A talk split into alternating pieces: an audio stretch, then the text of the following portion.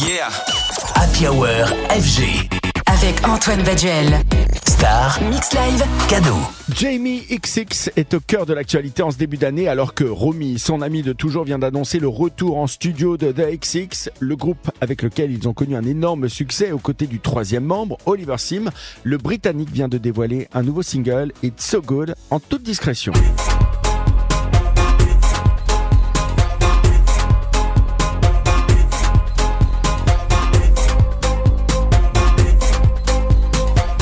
Et le titre fait office de bande-son pour la dernière campagne publicitaire de Chanel, une pub que vous devrez très probablement retrouver sur le petit écran.